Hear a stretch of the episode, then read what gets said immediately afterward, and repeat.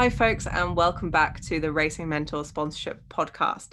Today we're going to be talking about content again, but this time we're going to be covering how to have fun with it. So whether that's your social media content, blog posts, newsletters, YouTube, whatever it might be, we're going to talk about how to inject some real kind of personality and fun into the things that you're creating. As always, I'm here with Toby Trice. How are you today, Toby?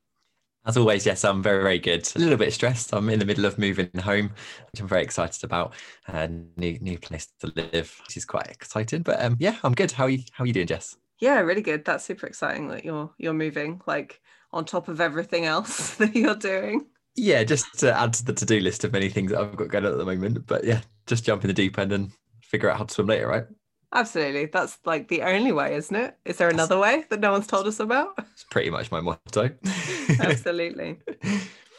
So let's talk about content. Obviously, you've done bits and pieces with social media. You've got your YouTube channel. Obviously, I've been a content creator for 10 plus years. So I thought it would be really cool to talk about how people can have fun with their content. And I hope people are already getting a sense of this from doing RM FastFeb on Instagram and on other channels with me. But I want to look at how you can kind of keep that going, because I think the more fun you're having with your content, the more likely you are to be consistent. I don't know if you found that, Toby. Yeah, I mean, I'm particularly not consistent right now, but I do find that when I'm kind of creating and enjoying creating, then I'm super, super consistent. And when I dedicate that time to do that, then it just flows really nicely. I think that's kind of where I started out with my YouTube channel, is kind of as I was learning something every single time I was posting a new video. And that kind of creative element really allowed me to, rather than follow trends of what other people were creating, I was kind of pen to paper and going, right, what can I do? How can I learn to do this? And that kind of gave me some sort of really cool energy to sort of flow with it. And I think you've had similar sort of experience, Jess, right? Yeah, absolutely. I think anyone that is really, really engaged with their own content is going to have more fun making it. And that's actually going to come across in the final thing, whether that's a video, a blog post, or a photo. I think the more fun that you're having, the more your audience is going to enjoy something. And I know that, you know, a lot of people are, you know, trying to be super professional, or they're trying something new, but that doesn't mean it can't be fun. And in episode, I think it was 33, a couple of episodes ago, we talked about content types with Bored of Seeing. And I think that's a really good example of how people are just posting because they know that they have to, rather than having fun with it.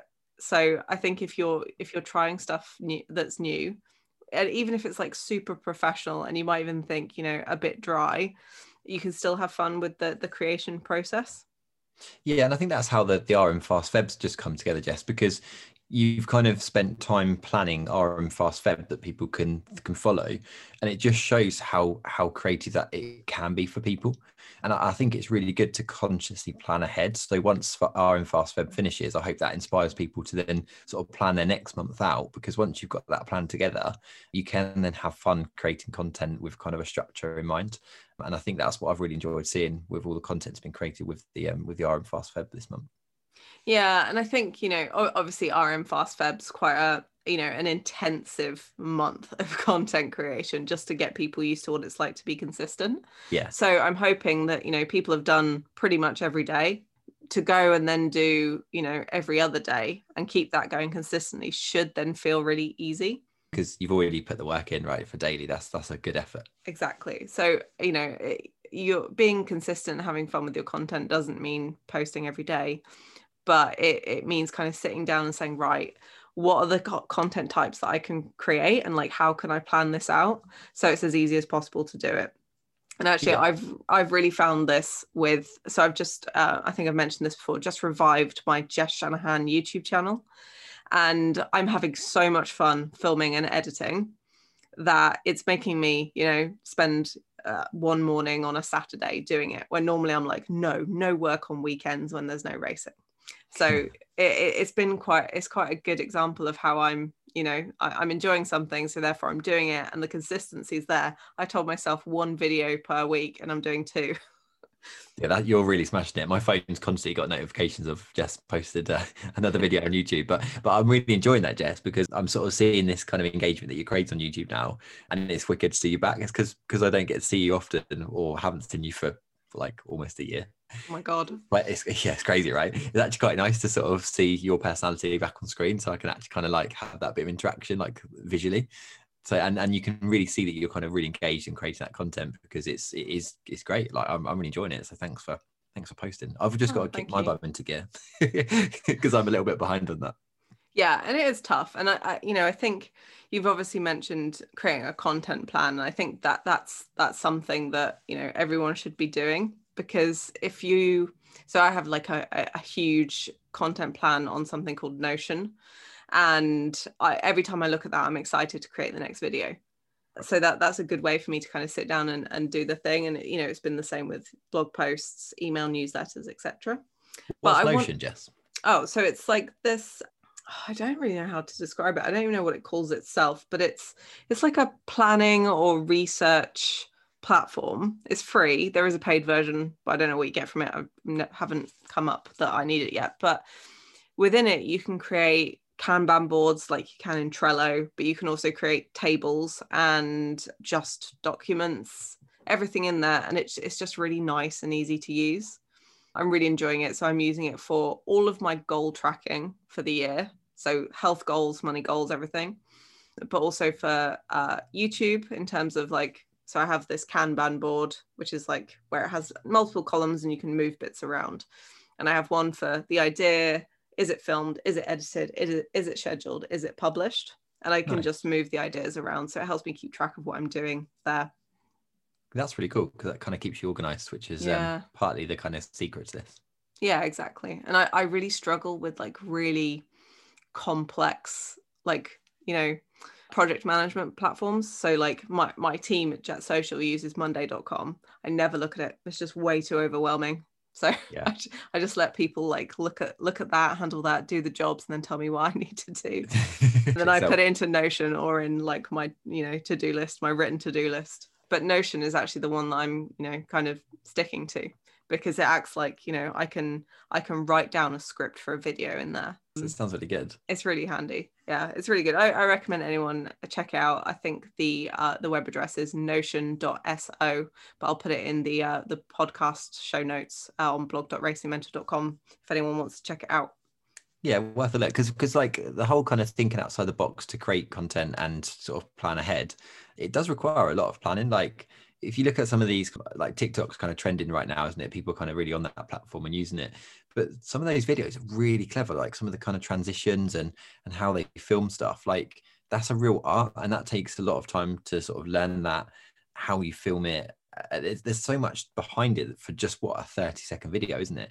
And thinking outside the box to create these kind of really cool ideas, I love it. I'm just amazed at what people are creating, and we've seen some amazing stuff on TikTok, and now that's ending up on Instagram, it seems, with the reels. But I love that sort of out of the box ideas and something new and different.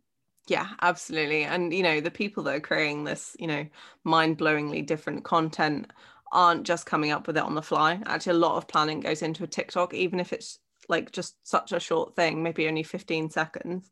Yeah. Like they have spent time coming up with that idea, filming it, maybe even editing it like off platform. So a lot of work goes into it. So I think, you know, if you are thinking outside of the box, it takes like a, you know, you need to schedule time in whatever busy diary you have to sit down and say, right, I'm going to just brainstorm a load of, you know, crazy but on brand content that, you know, is really going to make me stand out over other drivers. Because obviously if you're just going, oh no, I need to post something, that keeps you properly inside your box, because you just pull from the ideas that you know, and those ideas that you know are inside the box. So to really think outside of it, you need to sit down and think, well, what are other people doing? What can I do different? You know, is there one, you know, wacky idea that I can run with? Is there a story that I can tell? But it takes some kind of planning and thinking about. Yeah, and that kind of outside the box thinking, I actually find that it helps by not using the platforms as a follower. That's quite a big statement, because we're all in Instagram. We all kind of like support each other and stuff. But I actually find that I'm most creative when I'm not actually using the platform as a follower, because I tend to then look for trends and see what people are kind of creating themselves. And it's very easy to get in that kind of replication kind of mode, isn't it? Whereas I think when you actually can just sort of turn off all your devices, put a pen to paper and go, right, what do I want to create? What would my audience want to see? How can I promote a sponsor, for example? And what unique way can I tell my story? And actually write that down. Straight away, all these kind of ideas come flooding out, don't they? Rather than just being influenced by what you're seeing, kind of scrolling through a feed. I just find that that helps me. And when I started my YouTube channel, and I was very consistent at the early days because I was really, really engaged with it at that point.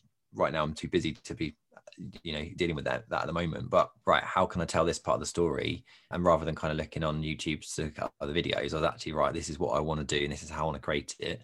And I learned how to do kind of a slow rope B-roll and how to add sound and, you know, all that kind of stuff, and got creative and loved it.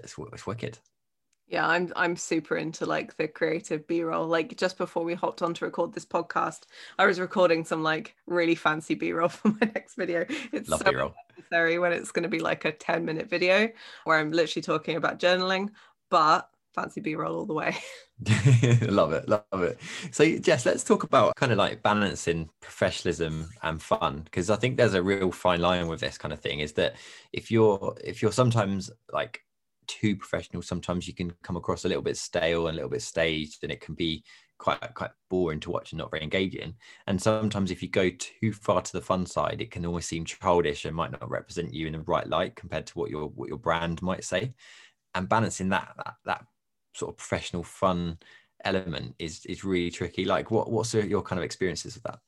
So I think that the biggest thing is you've got to think about your brand. Like if your brand is very, very corporate and you want to work with, you know, big companies that are very, very much about that very formal professionalism, then you've got to kind of stay on brand. But there's no reason that if your brand is a bit more wild and edgy and fun, then you can't go down that route. But you've got to think about what message it sends to sponsors, because a sponsor at one end of the spectrum who's super professional is never going to work with that fun driver. It just doesn't fit. And on the other end of the thing, a fun brand is not going to work with that super professional corporate driver. So you need to think about the kinds of businesses that you want to work with and kind of match their style. Yeah. So I would always say, you know, pick 3 to 5 of your favorite businesses, like dream businesses, doesn't matter how big they are, that you would love to work with. Look at what their style is like what kind of content are they creating? Because it's likely that they have, you know, the resources to have a social media team, film crews, you know, lots of time for planning content and thinking outside the box. Look at what they're doing, because it'll give you an idea of like what your tone of voice should be, or like the limits that you can go to with your content, if that makes sense. So I would, encourage anyone to like think, what's the dream business that fits with my brand? And look at the kind of content they're creating, because that'll give you a really good idea of like kind of how far you can go and how you balance that professionalism with fun. But I do just want to kind of touch on, you know, if you are that really corporate side of things, corporate people, you know, CEOs, people in suits, people that work in the city, finance folk, they're not boring. It's not like they don't have fun. Exactly. You've just got to work out what their brand of fun is so you can match it. So again, look at content, speak to people. Normally their kind of fun is typically about creating something that's engaging. So telling a good story, using emotion to showcase something that moves someone to a buying decision. That's their way of creating fun content. It might not be silly or funny, but it's still super engaging. It's just different. So again, it depends on your brand and what you're trying to target. But I would say, you know, don't think that you can't be corporate and professional, but not be engaging or interesting or show some of your personality. Yeah. And personality is really key in that, I think, isn't it? That kind of, because I was very conscious of this when I started on YouTube, because I was kind of thinking, right, what sort of message do I want to put out? And ultimately I wanted people to know the real me. And when I first was starting doing my vlog and recording stuff, there's so much I deleted, because like Katie would scrutinize it, she'd look at it and go, that's not really you in that camera, like you're not coming across as you just chatting in front of the camera. And I think it was because I was really conscious of like, what do I want to represent? And I got too involved in that almost. And I think kind of showing my personality, I was able to, through the content I created, I was able to show a kind of professional side, But then I had like the outtakes at the end of the video where you'd see me kind of just being an idiot, because anyone that knows me, I do prat around a little bit. But it shows, I suppose, in that way, I kind of showed that I can be professional, and this is how I can demonstrate a topic and be very knowledgeable about it. But I'm still human, and at the end, you can still see that person that goes, "Oh, I've messed up," you know, and this is what I've done. And I think that felt like, for me, that felt quite natural, because that's just how I am. And then you saw two sides rather than just being all one way. I don't know if that's the right advice, but that's just how it worked for me. Yeah, and I think everyone who does any kind of video will start by being a bit, I guess, a bit more kind of structured with how they speak to camera. But then once you kind of relax, it becomes that more conversational style, even if you're teaching something, or again, it is very formal. And I think, I guess, the biggest bit of advice I can give on showing your personality is to tell stories. Tell stories that come from you. Make sure they have some kind of relevance, and, you know, maybe look into proper storytelling, which is something that we can maybe talk about later. But tell stories that are really personal and treat it as a conversation with your audience. So again, in the same way that, you know, if you're in a pub with your mates, you would have a conversation with them in a very different way to if you were at Christmas dinner with all of your family, or if you were, you know, with old school friends, or if you were with teachers, like whatever it might be. You'd have different conversations, like different types of conversations with those people, and you kind of change how you speak and the way that you tell stories, for example, without changing your personality. And that's the same for like how you speak to your audience. Like, do they want your funniest, cringiest story because that's, you know, what they're interested in? Or do they want something that's like, you know, has a moral of a story, or do they want some value from your expertise? Again, think about that, and think about how you would just talk to that person or that group of people in person. And if that means, you know, recording a video or recording yourself speaking to then turn into a text post or a blog post, then go for it. Because I think a lot of us are much stronger when we talk than when we write. Yeah, because you show your personality, right? That's it's your true self, isn't it? And I think that whole kind of experimentation is really important, because the only way that I've kind of learned is by exploring, creating different types of content, and exploring creating video. And I'm actually really enjoying video. I seem to just prefer it right now than I do imagery. But the thing I love with kind of putting things out there on social media, whether it be YouTube, Instagram, Facebook, etc., there's always the delete button. And the minute I realised that, I felt less afraid to actually post something. And if things don't go too well, you can delete it. You know, you can get some feedback from some close friends and family, maybe even sponsors, depending on your relationship with them, and sort of see how the land lies. And then you can delete it, or you don't even have to post it. You can send it privately and get some feedback. And it's a part of the learning process and part of the journey to get that content right, I suppose. Yeah, and honestly, the best way that you can experiment with video is to use Instagram stories, because they don't hang around forever. It's like 24 hours, but if you want to save it, then you can put it into the highlights on your profile. Yeah. But it's a really great way to kind of just get used to talking to your audience in a way that doesn't need to be polished. You don't need fancy lighting. You don't need to edit. You can literally just speak to your audience for, you know, a minute or so, and then move on to the next thing. And I think that's a really great way to get used to video. And I keep trying to encourage people to do video as part of RM FastFeb. We've, you know, it's been in the messaging the whole way along, like, maybe try video, or if you don't know a prompt, do something else. And no one's doing it. And I know that there's a massive block there. So I, you know, if you're struggling with, you know, getting your face on camera, speaking to your audience, worried about being awkward, or you just don't really know what to say, do a little bit of planning, then just jump in, just get it done. Once you've done one, you'll probably be fine. And you know what? Tag me in it if you want to, and I will hype you up, because that's what I'm here for. So don't be worried about doing video. Absolutely try and use Instagram stories to do that, because it will really, really help you develop how you speak to camera, which is so important when you get, you know, to a point in your career when you're being asked to do lots of TV stuff or speak on the radio, different press gigs, speaking gigs, which pay really well, all of that kind of thing. Starting with Instagram stories and just, you know, talking, you know, through anything that's happening in your life in that way that's on brand, could just really help you get used to that, and it's great for your career in the future as well. Yeah, 100%. And just a driver shout out here, Jess, if you don't mind, is Laura Burns from Australia. She's a great example of that. She's always posting on stories, and actually very few text stories. It's mostly videos of just her, kind of what she's up to, kind of riveting her race car, talking about a product she's just tried and a brand deal. And but they're really fun. Like you get to sort of, it's like I know her because I'm seeing her on stories, and I then am more inclined to see the next one because I'm like, oh, Laura's posted again, like I must see it.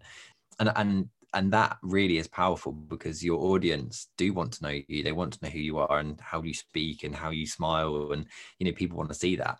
And as long as you understand that, and the more comfortable you can feel with it, the only way is up with engagement, right? More and more people are only going to be interacting with you because they feel like they know you. Whereas on a text-based kind of post or a picture, yes, obviously it's your words and your picture of yourself, but sometimes it's nice to hear someone's voice and see someone smile and see like their reaction when they're telling a story, and whether they get emotionally happy or sad or whatever. I think that really is powerful.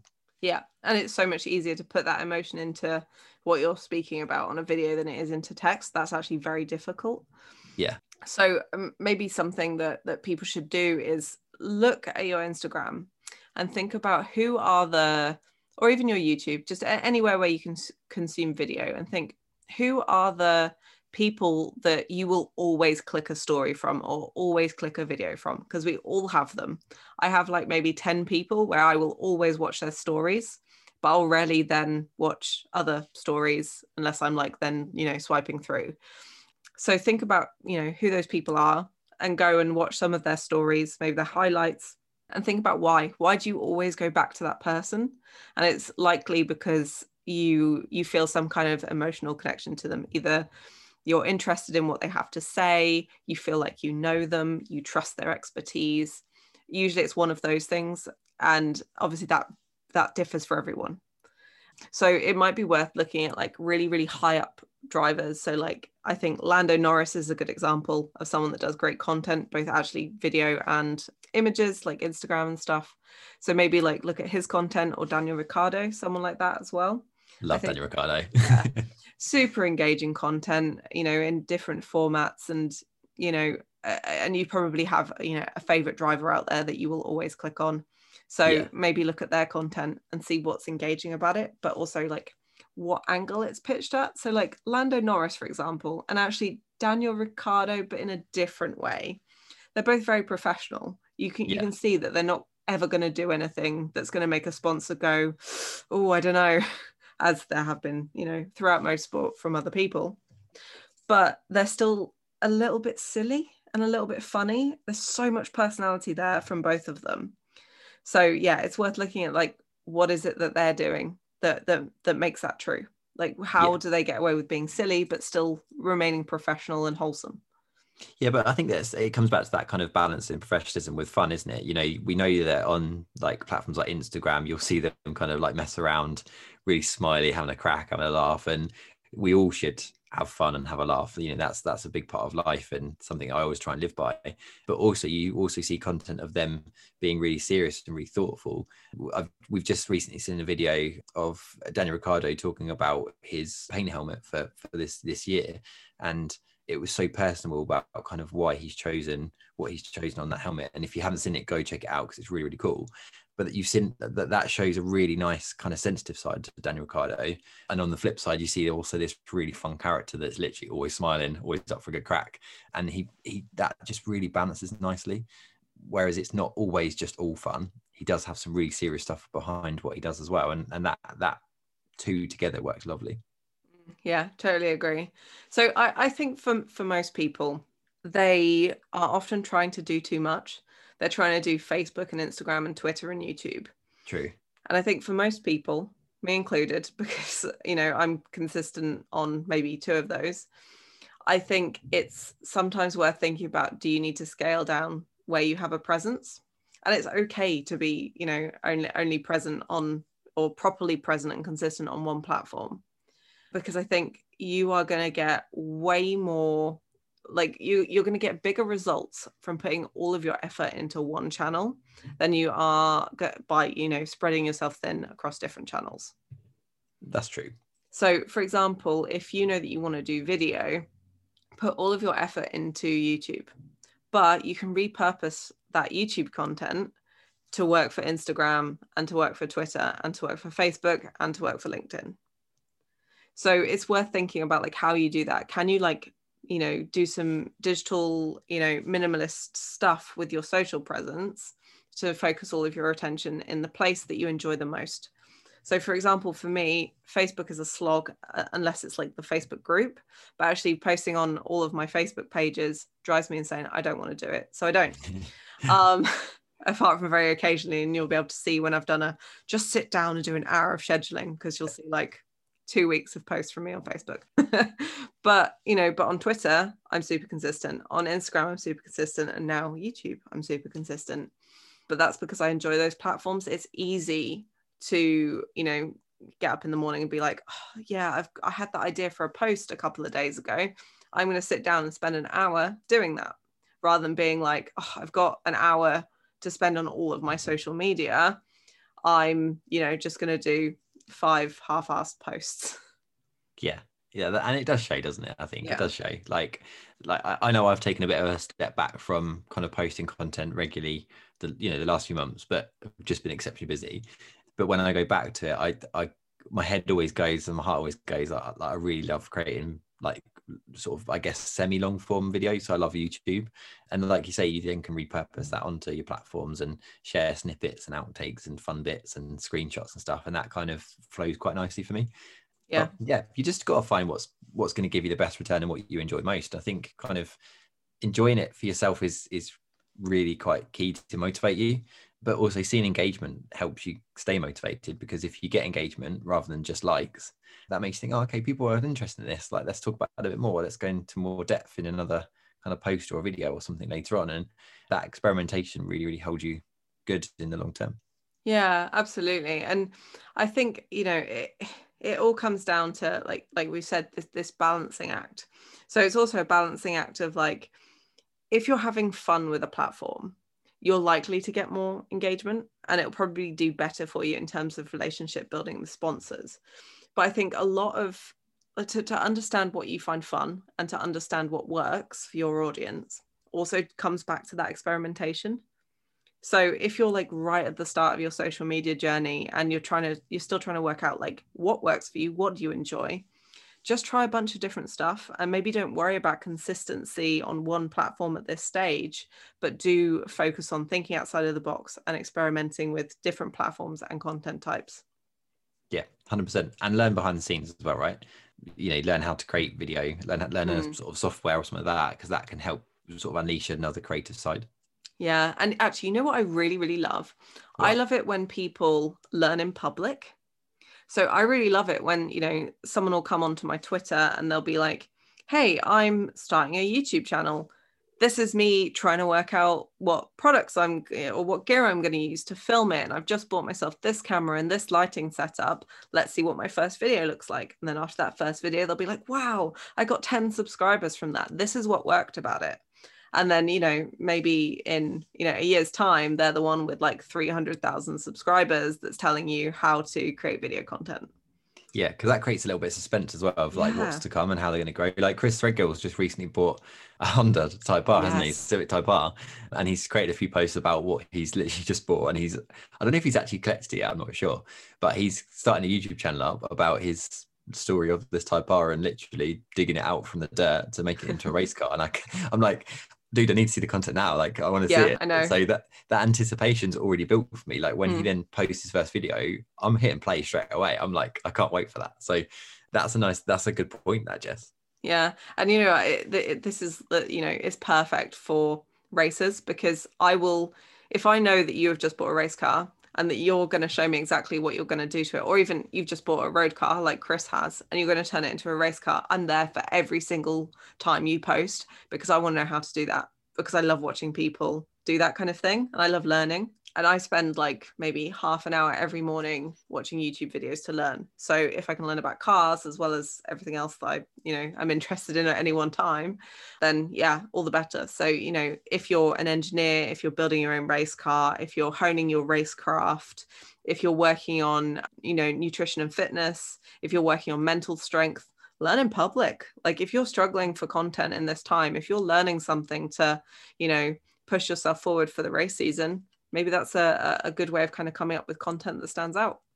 Yeah. And to be fair, there's like a lot of drivers don't necessarily share the, like, difficulties as being a driver, right? Mm. We share like the kind of podiums, win, celebration, fast laps, etc. But we are all learning as racing drivers. I don't care what level we're at.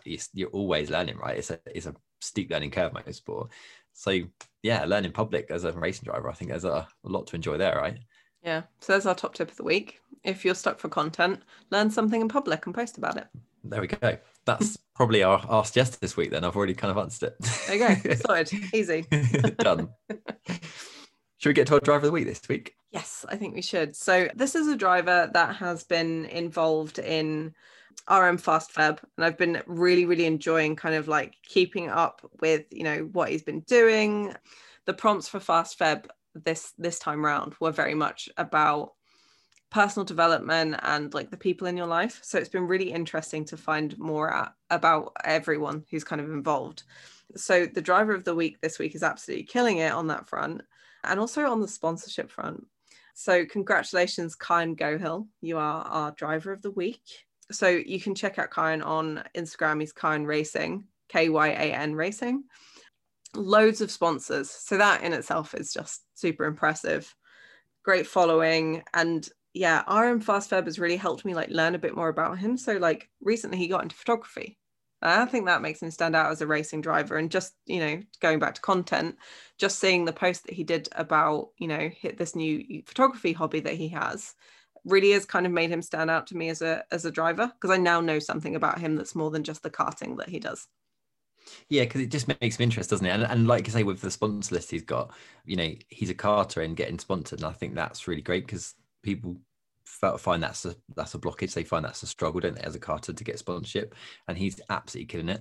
But as a kind of fellow photographer myself as well, I just love the fact that he's picked up a camera and doing something different in his spare time. So he's learning a skill alongside his motorsport, and he'll be forever valuable to sponsors because he's constantly trying to adapt, learn, grow, and that's a really good quality as a racing driver. Yeah, absolutely. And you can really tell from his content that he's having fun with it. And again, like obviously going back to everything that we've said in this episode, that's so important, and it's so much more engaging. And again, this is, you know, what I wanted from FastFeb, was to learn more about people and hear their stories. So well done, Kyan. Thank you so much for taking part in FastFeb. Love your content and keep up the good work. Yeah, congratulations. Welcome to the Winners Club. Awesome. So that's it for today. This has been quite a fun one. I'm now like super pumped to go out and create some content. I don't know about you, Toby. I'm going to pack boxes to move house. Maybe you could vlog it. That should be a vlog. I'm going to vlog the move, actually. That should be fun. I've got 2 days off this week, and I was thinking, oh, is that a vlog? How do you take days off in a pandemic when you can't go outside? I was like, no one wants to see that. People are living that every day. I'm like, should I vlog it? Should I vlog everything that I'm going to bake this week on my days off? Do it. Yeah, maybe I will. I'm buzzed now just to, you know, sit down and do some brainstorming. Go do it. It sounds fun.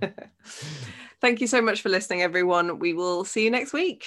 Yeah, take care, everyone. Bye-bye.